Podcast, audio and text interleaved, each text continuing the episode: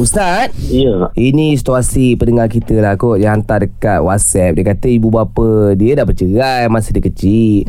Sejak dia dah bercerai tu Ustaz Ibu dia tak pernah membenarkan dia berjumpa dengan ayah dia. Ha, Sehinggalah dia dah besar sekarang ni. Adakah perbuatan ibu tu dikira berdosa Ustaz? Ha, Sebab ibu dia tak bagi kau Jangan jumpa bapak kau. Okey. Jadi bagi kes yang macam ni eh, kita nasihatkanlah ya. Kalau uh, suami isteri tu dia bercerai ada anak kan. Jadi walaupun uh, suami tu dah tak jadi suami dia tapi dia tetap an, apa ayah kepada anak kita. Ha, jangan kita halang dia sebab dia ada hak untuk melawat walaupun hak penjagaan daripada hadanah dan istilah hak penjagaan tu dia uh, jatuh pada ibu tapi hmm. jangan dihalang dia untuk bertemu ayah dia.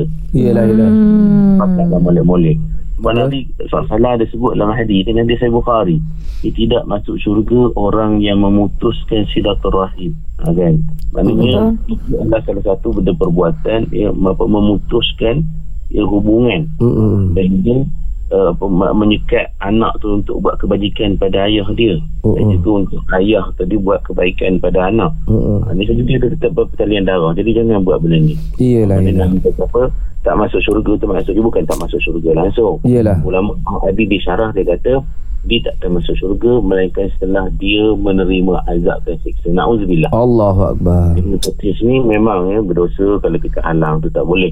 Mm-mm. Tapi anak pula walaupun mau halang tu tapi dia kena sabar. Betul Nasihat tak boleh-boleh. Ah, sorry dengar gegar eh kata kau ni. Ah, baik, itu cara paling baik. Ya ya ya